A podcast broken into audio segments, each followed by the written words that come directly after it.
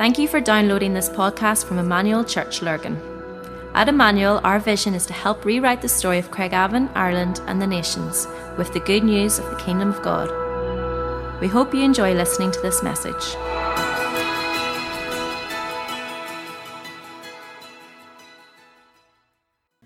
Thank you so much, Clara and the guys, for leading us uh, tonight. I'm going to get stuck into what we're talking about. As you know, we are on the Gospel of Mark for the whole of summer. Um, they're looking at this idea of the servant king, reflecting on Jesus right through Mark. And so we'll be doing that in the morning and the night. And so we're picking it up again this evening. Before I start tonight, we're going to be talking a lot about soil. We're going to be talking a lot about seeds. We're going to be talking a lot about sowers. And so I thought I would actually just show you some of my own products before I begin. Here we go. I knew that, um, for some of you who know, I got married in December, and I knew that married life would probably teach me a lot. But what I didn't expect it to do was bring out my inner Alan Titchmarsh. I've become very, very proud of my tiny little garden that I have. Now, I could have showed you my lovely hanging baskets and my lovely flower boxes, but we purchased all of those from a garden centre and planted them. But these we have grown from seeds. So here you can see, here's our sunflowers ready to bloom any day. And then we have our pumpkins. So we have to wait to autumn to see what's going to come of those. And if anyone needs a pumpkin in autumn, you know where to come because I'm going to have more than enough. But um, so hopefully tonight, through my newfound insights, might give us a bit more insight into what we're talking about tonight through looking at the soil and the seed and the sower. As we continue through our journey of Mark, we reach chapter 4 tonight, and we come to one of the most extensive teaching sections in the Gospel of Mark. And there really only are two. There's one here in chapter 4, and there's another in chapter 13. See, this is a kind of an action packed gospel. It's kind of the newspaper edition of the record of the life and the ministry of Jesus. Mark doesn't, doesn't spend a lot of time on the detailed teachings of Jesus. He's just giving us the headlines. He's giving us the, the, the, the glamorous bit. Here's what Jesus did. Here's what the healings that he done. Here's the miracles that he did. And there are sections of teaching scattered throughout the writings, but not nearly to the same degree as the other three Gospels Matthew, Luke, and John. And so when we do land on a teaching section, we know that Mark is saying this has great significance. Do you know if you go to a newspaper, and if this is a newspaper edition of the gospel, you know when you get like a full page spread, you know, a full editorial, you know, here, this is big news. It's not just a wee snippet, it's not just a picture, it's not just a highlight. I want to read this editorial. And so we know when we come on a teaching section of Mark that he's putting great significance on this. And certainly, this is the case when it comes to the passage that we're talking about tonight the parable of the sower, found in Mark chapter 4, verses 1 to 20. And I'm going to start just by reading out this, the parable. The next time Jesus taught beside the Lake Galilee, a big crowd gathered. It was so large they had to sit in a boat out on the lake while the people stood on the shore. He used stories to teach them many things, and, and this is part of what he taught. Now, listen. A farmer went out to scatter seed in a field, and while the farmer was scattering seed, some of it fell along the road and was eaten by birds. Other seeds fell on thin, rocky ground and quickly started growing because the soil wasn't very deep. So quickly, other seeds fell on the thin, rocky ground and quickly started growing because the soil wasn't very deep. But when the sun came up, the plants were scorched and dried up because they did not have enough roots. Some other seeds fell where thorn bushes grew up and choked out the plants, so they did not produce any grain. But a few seeds did fall on good ground where the plants grew and produced 30 or 60 or even 100 times as much as was scattered. Then Jesus said, If you have ears, pay attention. When Jesus was alone with the 12 apostles and some others, they asked him about these stories, and he answered, I have explained the secret about God's kingdom to you, but to others I can only use stories. The reason is these people will look and look but never see. They will listen and listen but never understand. If they did, they would turn to God and He would forgive them. Jesus explains the story about the farmer. Jesus told them, If you don't understand this story, you won't understand any others. What the farmer is spreading is really the message about the kingdom. The seed that fell among the road are the people who hear the message, but Satan soon comes and snatches it away from them. The seeds that fell on the rocky ground are the people who gladly hear the message and accept it straight away. But they don't have any roots and they don't last very long. As soon as life gets hard or, or the message gets them in trouble, they give up. The seeds that fell among the thorn bushes are also people who hear the message, but they start worrying about the needs of this life. They're fooled by the desire to get rich and so have all kinds of other things. So they the message gets choked out and they never produce anything. The seeds that fall on good ground are the people who hear and welcome the message. They produce 30 or 60 or even 100 times as much as was planted. The parable of the sower is one of the better known parables, a Sunday school favourite. I've coloured in many a colouring sheet alongside this parable. It provides us with valuable insights into the kingdom of God. As we read, Marcus sets the scene in this here of Jesus once again trying to create some space between him and the crowd, the continually swelling crowd, so that he doesn't crush him. So Jesus genuinely has a fear on his life, so much so that he's going to choose a boat as his pulpit this time. He needs to create so much distance between him and the crowd, he chooses a boat as his pulpit. News was of the, the miracles were spreading far and wide, and vast numbers of people came to see him. And so as he gets in the boat, the crowd settle on the shore, and Jesus begins to teach.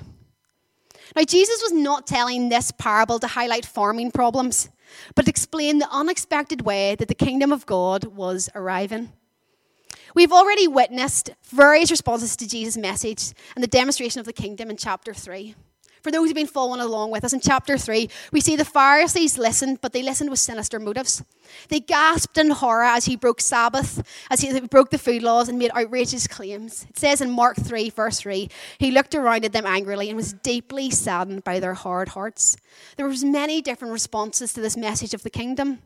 Jesus' family were even embarrassed of him, and clearly they didn't have an idea of what he was up to and came to take him home. They thought he had lost the plot. We read it in Mark 3, verse 21. When his family heard what was happening, they tried to take him away. He's out of his mind, they said. The crowds were just thrill seeking. Jesus instructed the disciples to have a boat ready so the crowd would not crush him. What about the disciples? The disciples leave all to follow him. And then he appointed 12 of them and called them his apostles. And they were to accompany him and they would be sending them out to preach. Tax collectors, fishermen, mender of nets. So we've already witnessed there's various responses to the Jesus message. The Pharisees listened with sinister motives. Jesus' family were embarrassed and didn't really get what he was trying to say. The crowds were just thrill seeking. They'd heard a good story, they'd heard about this miracle man, and they just wanted to go see what the crack was. And then there's the disciples. The disciples leave all to follow him. So, why does Jesus now tell this parable of the sower? Because Jesus was explaining that the reason for such varied responses to his message was the varying receptivity of the people's hearts. Because Jesus was explaining the reason for such varied responses to his message was the varying receptivity of people's hearts, how much of it they were willing to receive for themselves. See, his message is not lacking in power to produce fruit, but requires a human response. So Jesus' message wasn't lacking power to produce fruit, it just needed a response from each individual. And th- this is a parable that defines how people will respond to the gospel and why. People were expecting the kingdom of God, you see, to explode. You know, the Jews had had a long hope for the kingdom of God. They had a long hope for this Messiah. They thought he was going to explode into the world in a blaze of glory. They knew that they wouldn't be able to uh, deny that he wasn't the Messiah. But instead, they have a traveling preacher telling riddles, getting a mixed response. This was not what they had expected. They probably thought, who's this cowboy who's rolled into town saying he's the Messiah? He's talking in these gibberish stories. He's got these 12 loony bins following after him. It's not what we thought the kingdom of God was going to look like. They were waiting for the big and the obvious. They thought this Messiah would ride in and overturn and overthrow, that he would make them a great nation once again. This was their moment for renewal. They had such high hopes for this Messiah.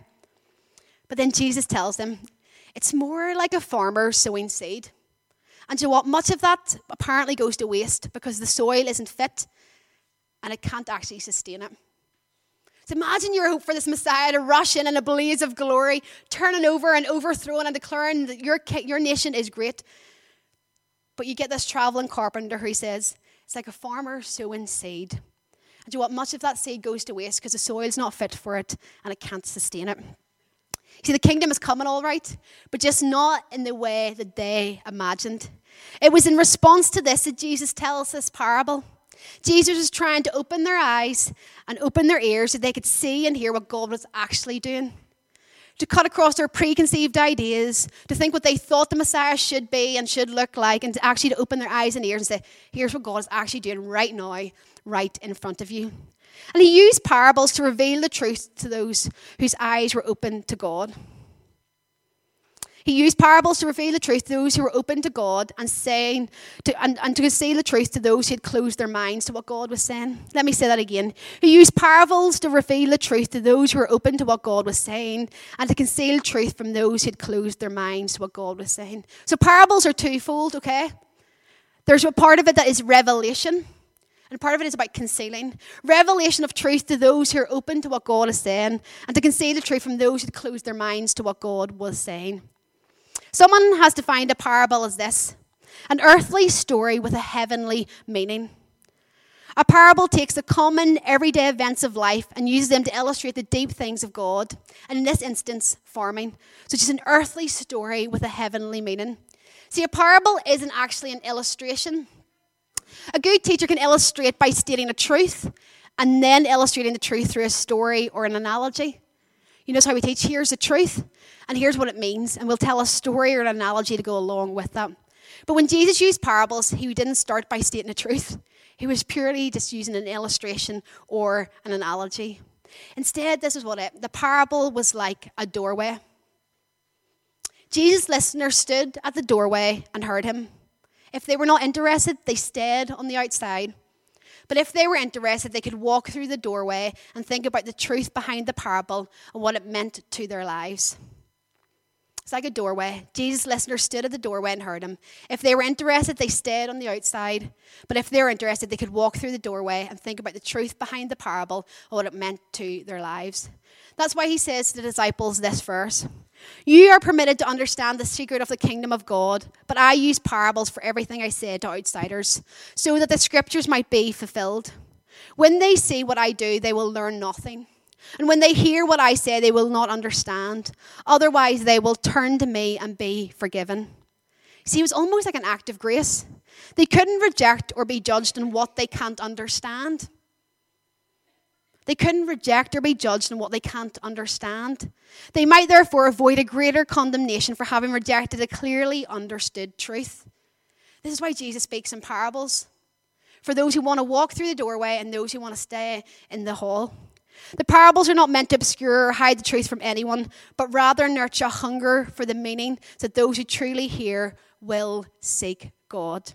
The parables are not meant to obscure or hide the truth from anyone. So don't, don't hear, like, hear me in this. Jesus was not trying to hide it from certain people, but rather to nurture a hunger for the meaning so that those who truly hear will seek God.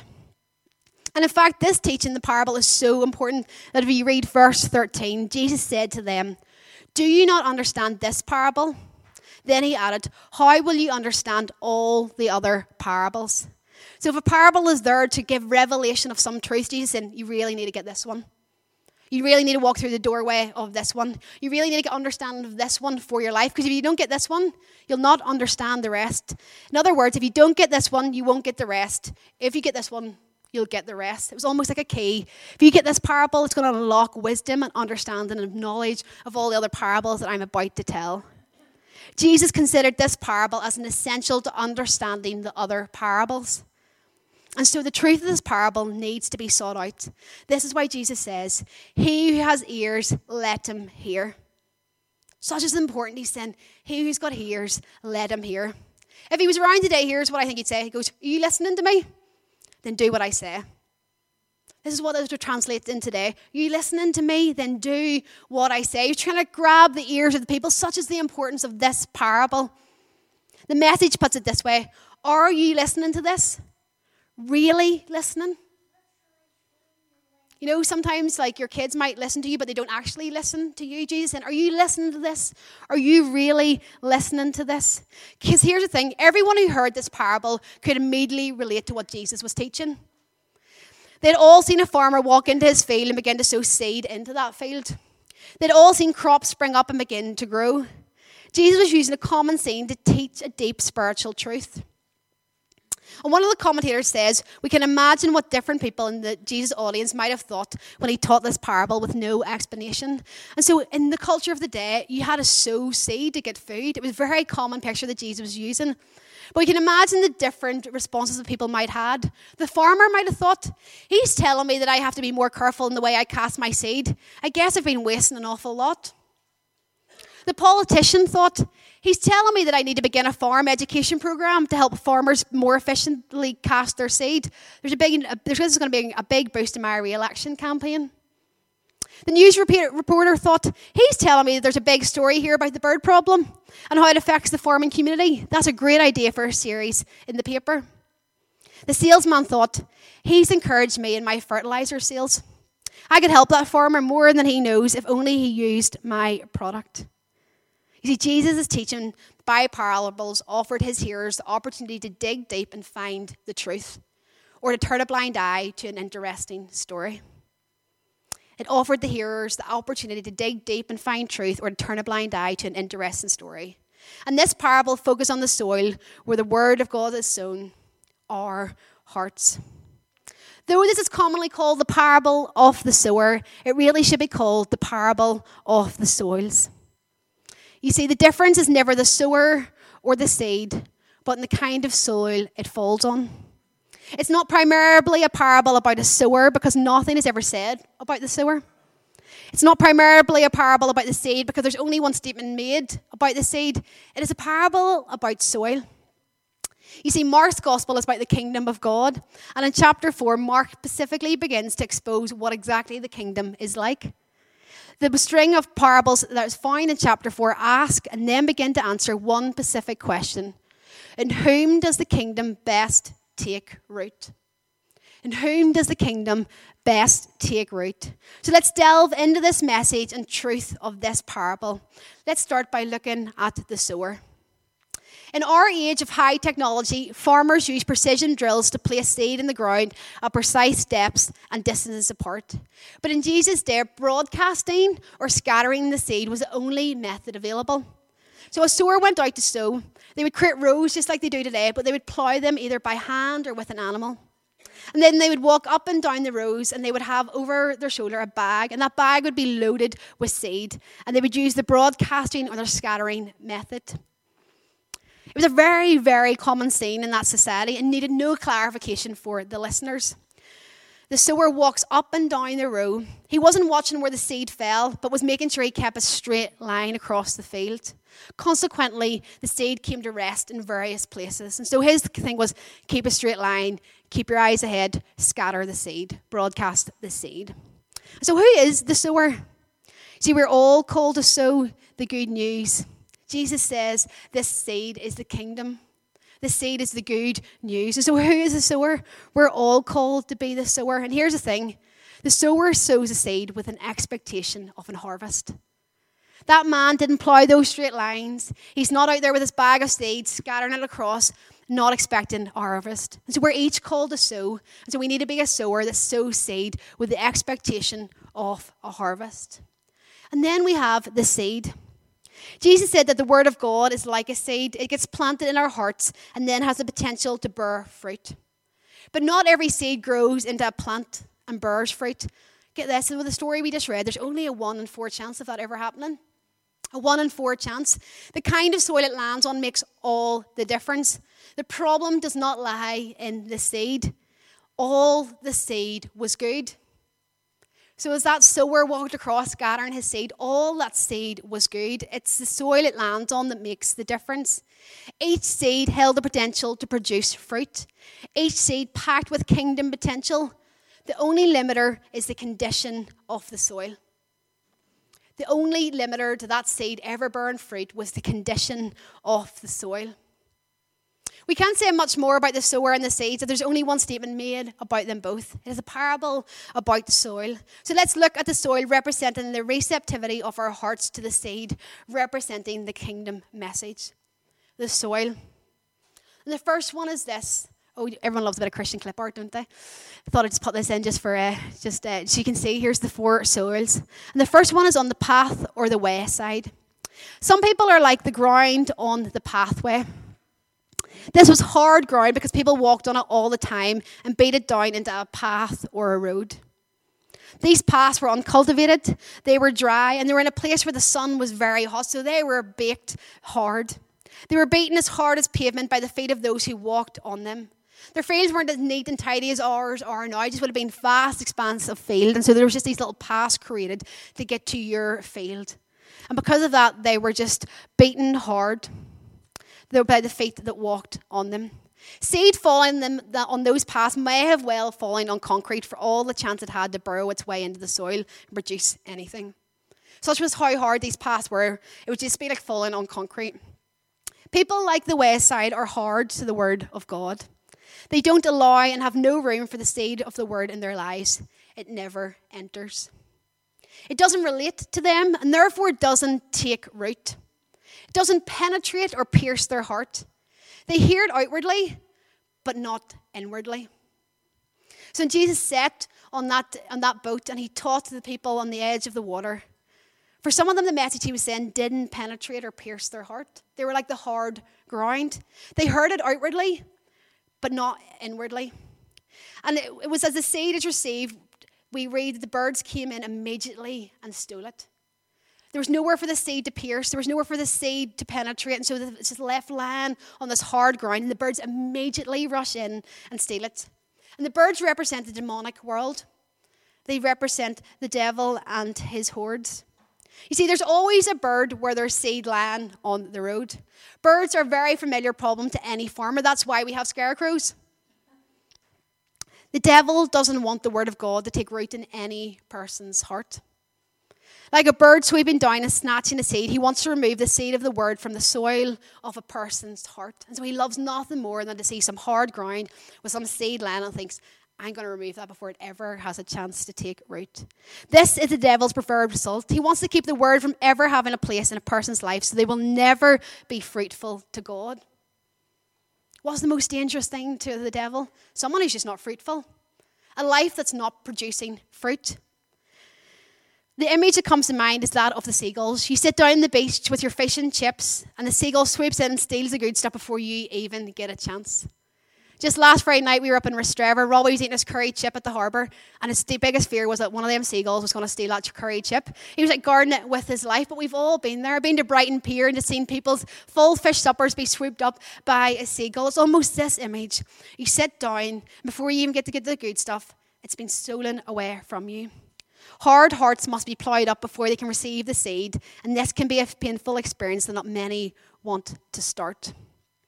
And then we have the stony ground. These stony places are common in Palestine. Often there would be lots of limestone rock covered by a thin layer of topsoil. You mightn't have always known that it was rocky. Deep, deep limestone found under it with a little thin layer of topsoil on it. The soil looks like it is ready to be sown. There's a good level on the topsoil. It looks like it's good to, put so, to sow the seed into. The ground looks good and productive, and that the seed caster will germinate and quickly spring up into the desired plant. Because there's no depth of soil, it initially springs up, but as soon as the sun beats down on the tender plant, it withers and dies without producing any fruit. Jesus knew that many have an immediately favourable reaction to the Word of God, but they give up quickly when it becomes difficult to follow Jesus. So Jesus knew this. Immediately favorable, lots of people immediately have a favorable, favorable reaction to the word of God. Why do you think there was a crowd now following him? People love a good crowd. People love a good story. Many had a favorable reaction to following Jesus. The ones sown on stony ground are those who, when they hear the word, immediately receive it with gladness, with good joy. They receive this word of God, but they have no root and so only endure for a time. Spurgeon says this Religion that is born in mere excitement will die when the excitement is over. Religion that is born in mere excitement will die when the excitement is over. These people are enthusiastic but short lived. They're just short term. It doesn't come from the depths of their hearts, it is a surface response. Just like that topsoil, the surface looks good, but below there's hard rock. There's such a shallow soil that when the emotions wear off and some difficulty arrives, there's nothing to show for it. They didn't put their roots down, so, so they didn't put their roots down. So maybe it was just based on an emotional experience, a producing of good times, some spiritual goosebumps. And once the adrenaline wore off, they walked away. I'm sure we can all think of people in our head where this has been their response to the message of Jesus. And then they said us, I tried that Christianity thing. Didn't work for me. But here's the thing it's not a thing, it's a relationship. People never say, oh, that relationship with Jesus didn't work for me. They always say that Christianity thing didn't work for me. See, it's not a thing, it's a relationship. It was just an excuse. God never fails. God never lets anyone down. So when someone says to you that Christianity thing didn't work for me, it's just an excuse. Because they treat it as a thing and not as a relationship. If I'm honest, I don't think these people ever were saved. Because nothing can snatch you from the hand of God. No hard time. And here's the thing if you had it and then lose it, then you never really had it. If you had it and then lose it, you probably never really had it. I believe it was a confession of faith, but not a possession of genuine faith. So the confession of faith, but not a possession of genuine faith, and no fruit was produced. They receive the seed of the word and the flash of enthusiasm, but it quickly burns out. They can't take the heat. These people don't put their roots down deep and draw on the life giving moisture of His Holy Spirit. And so when the heat comes, they shrivel up and die. And here's the thing there must be a breaking up of the rocky heart. There must be a tearing out of the rocks that underlie in the soil, or else there will be no harvest. Then we have third, the weeds. We might say this ground is too fertile. The Word of God grows there, but so does everything else. Everything else soon begins to crowd out the Word of God. This soil looks like it's ready to be sown, but underneath the surface are the living roots and seeds of thorns and weeds. This soil has been tilled, and the thorns have been cut down, but their roots were never dug out. For any keen gardeners out there, you know you can cut the heads of the weeds all if you want, but you need to get the root out. And so the soil has been tilled and the thorns have been cut down, but their roots were never dug out, and so are alive and well just under the surface. When the seed falls here, it springs into life quickly and gives every indication that a good harvest will follow. And when the seed springs into life, so do the thorns and weeds that were already there, and they soon choke out the tender plant. The young plant withers and dies without producing any fruit at all, choked out by the weeds and thorns, by sinful things and distractions of life. Normally not overnight, but a slow and the sometimes unseen process of a weed that does it. You see, there's not enough room for it to grow. The cares of this life and the seduction of wealth and the desires of other things crowd out and choke out the word so that it produces nothing. The stress strangles what they heard and nothing comes of it. Some have too much else in their mind and their hearts money and pleasures and worry during the life out of a life once committed to obeying God. You see, you can't live in both camps. We're feeding the wrong seeds. We're feeding the wrong seeds. We can't live in both camps. Thorns are anything that distracts us from God. And we want God and a bunch of other stuff, then that means we've got thorns in our soil. When God is not enough for us, that means that we want other stuff. That means that we have thorns in our soil. Our relationship with God simply cannot grow when money, sin, activity, addictions, or commitments are piled on top of it. It just can't grow. Were these guys saved? I don't think so. Yes, their confession may have lasted longer than those on the stony ground, but again, there was no fruit. And Jesus says we'll know his disciples by their fruit. It's not a very hopeful parable, is it? So far, as a sower who knows the seed is always good, you're probably feeling a little bit deflated. None of this seed is taking root and producing the desired harvest. Eugene Peterson writes it like this it's not difficult in our world to get a person interested in the message of the gospel. It is terrifically difficult to sustain the interest. Millions of people in our culture make decisions for Christ, but there's a dreadful attrition rate. Many claim to have been born again, but the evidence for mature Christian discipleship is slim. In our kind of culture, anything, even news about God, can be sold if it is packaged freshly. But when it loses its novelty, it goes in the garbage heap. There's a great market for religious experience in our world but there is little enthusiasm for the patient acquisition of virtue, little inclination to the sign up for a long apprenticeship and what earlier generations of Christians called holiness.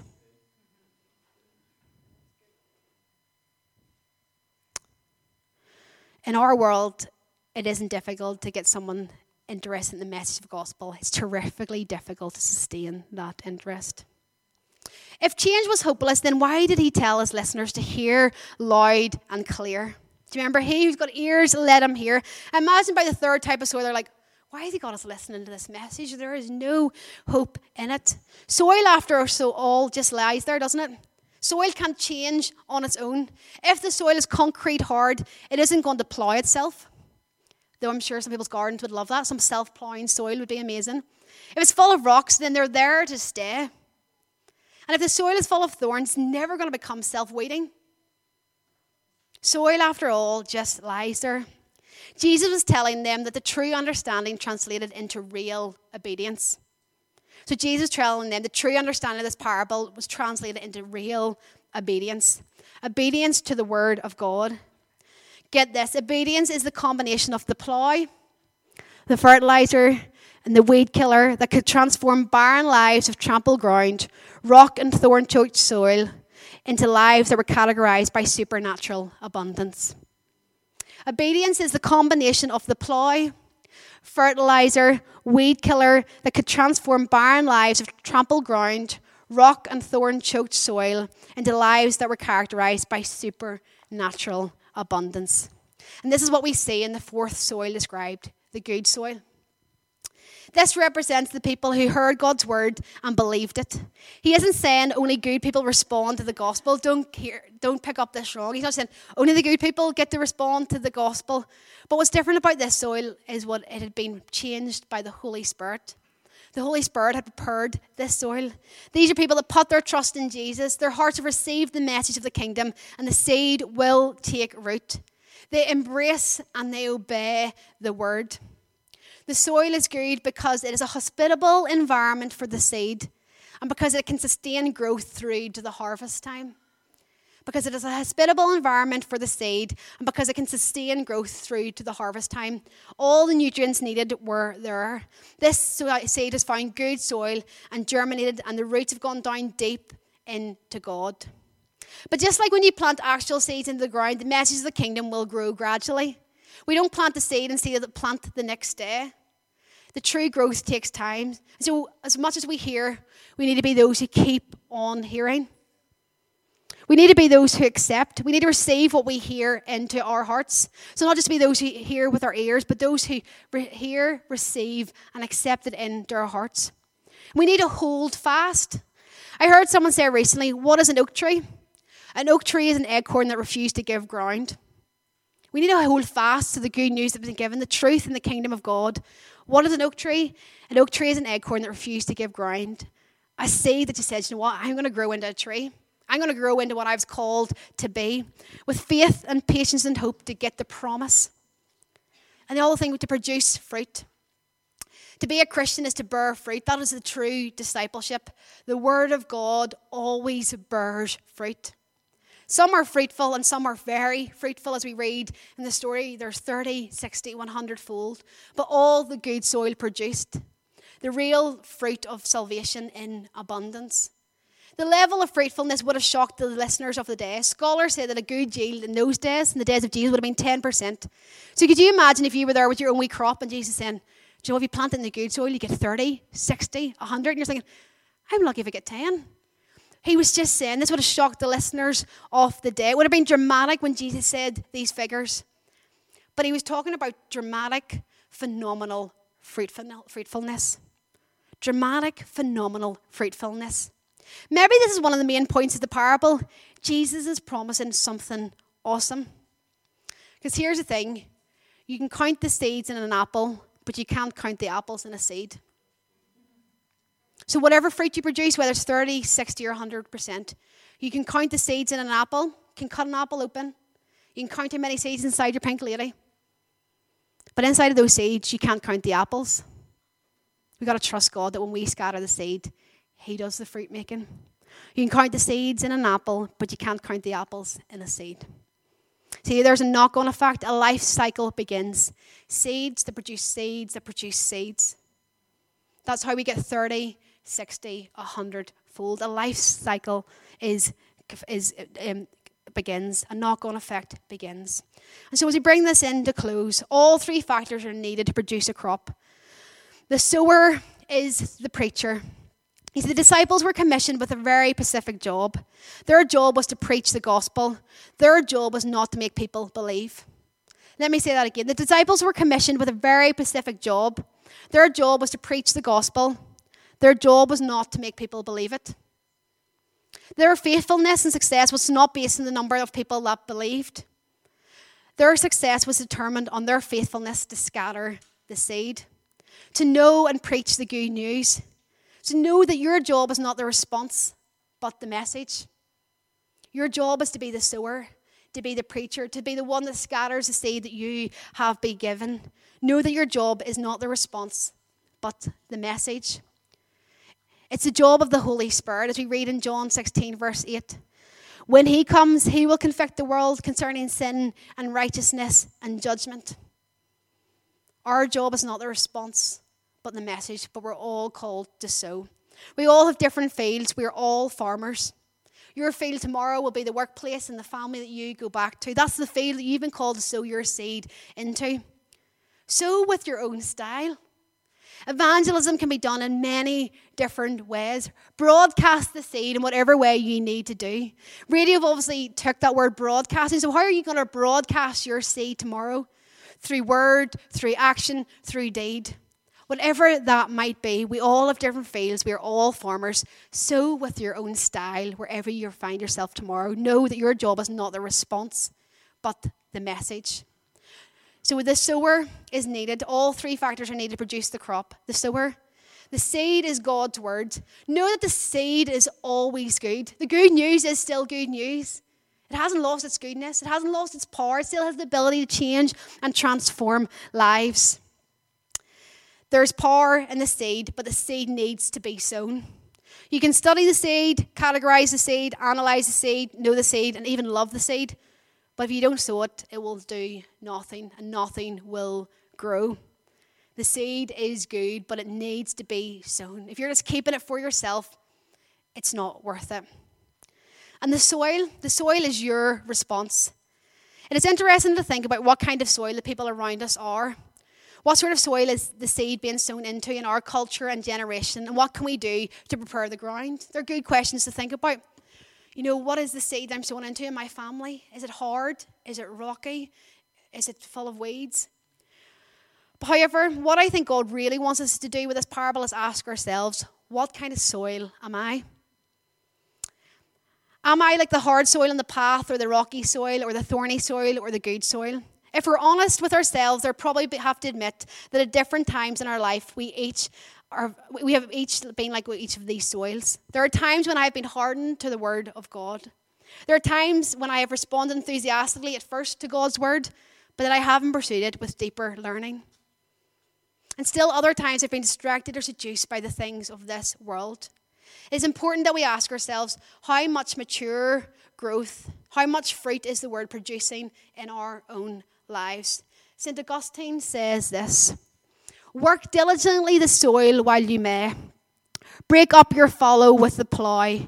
Cast away the stones from your field and dig out the thorns. Be unwilling to have a hard heart such as makes the word of God of no effect. Be willing to have a, be unwilling to have a thin layer of soil in which the root of divine love can find no depth in, which to enter. Be willing to choke the good seed by the cares and the lusts of this life when it's been scattered for your good. Work diligently the soil while you may. We need to continue to cultivate the soil of our own hearts with the help of the Holy Spirit. Here's the thing there's no hosepipe ban in the kingdom of heaven right now. Allow the Holy Spirit to water the seed in your heart to bring a harvest for His glory. You know, the seed in your heart doesn't have to die, the grass doesn't have to go the yellow color.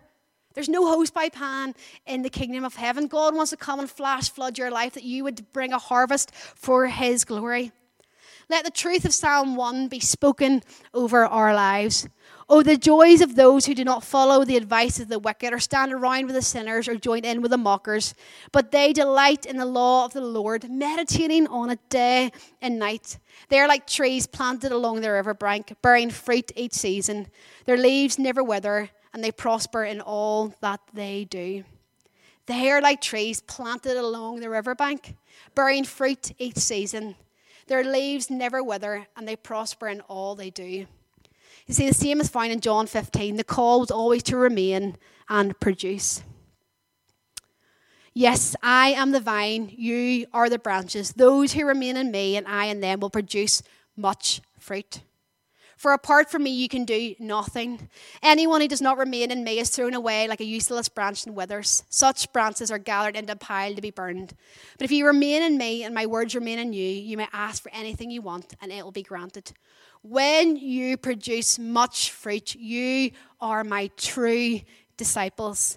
This brings great glory to my Father.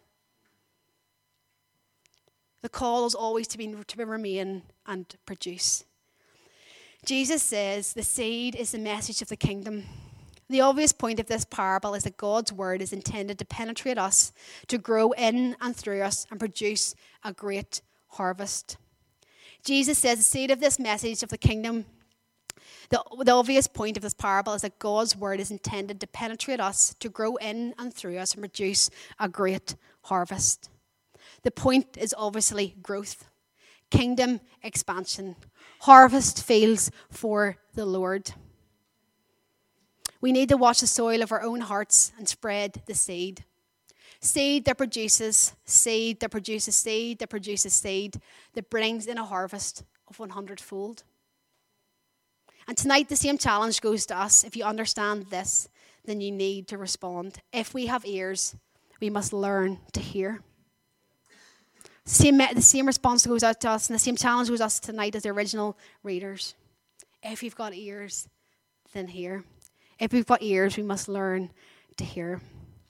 The band are going to close with a song. I'm going to pray for us in response to this tonight.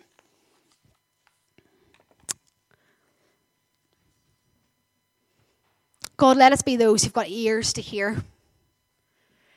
Ears to hear the words of John 15 tonight. But if you remain in me and my words remain in you, you may ask for anything you want and it will be granted. When you produce much fruit, you are my true disciples. This brings great glory to my Father. God, I pray you'd help us to cultivate good soil in our hearts, God. Soil that is so receptive to the seed of your word, so that a harvest may come, God, that is 30, 60, 100 fold. And God, that we would also have the desire to spread that seed, God, into the fields that we find ourselves in each and every day. That we may see harvest field after harvest field for your kingdom, God. Life after life changed and transformed by the power of your good news. And so, God, I pray, would you stir up in us a passion for your name, Jesus? Would we be those hearts who know mercy that cannot remain silent, God, but we must sow the seed that you have given us? God, that we'd be those who break up the hard ground. God, that we'd be those who pull out the rocks. God, that we'd be those who dig out the roots of the weeds. God, that others may grow and flourish in your kingdom. God, may there be a harvest for your glory. God, may there be a harvest, God, for your name's sake. God, in our families, in our workplaces, in this nation and the nations, God. May we be those disciples who are known by our fruit and much fruit at that. God, may our hearts be a garden for you. God, where fruit would come for your name's sake, we pray. In Jesus' name, amen. We hope you enjoyed listening to this podcast. For more information about our church and all that we do, please visit our website at emmanuel-church.co.uk.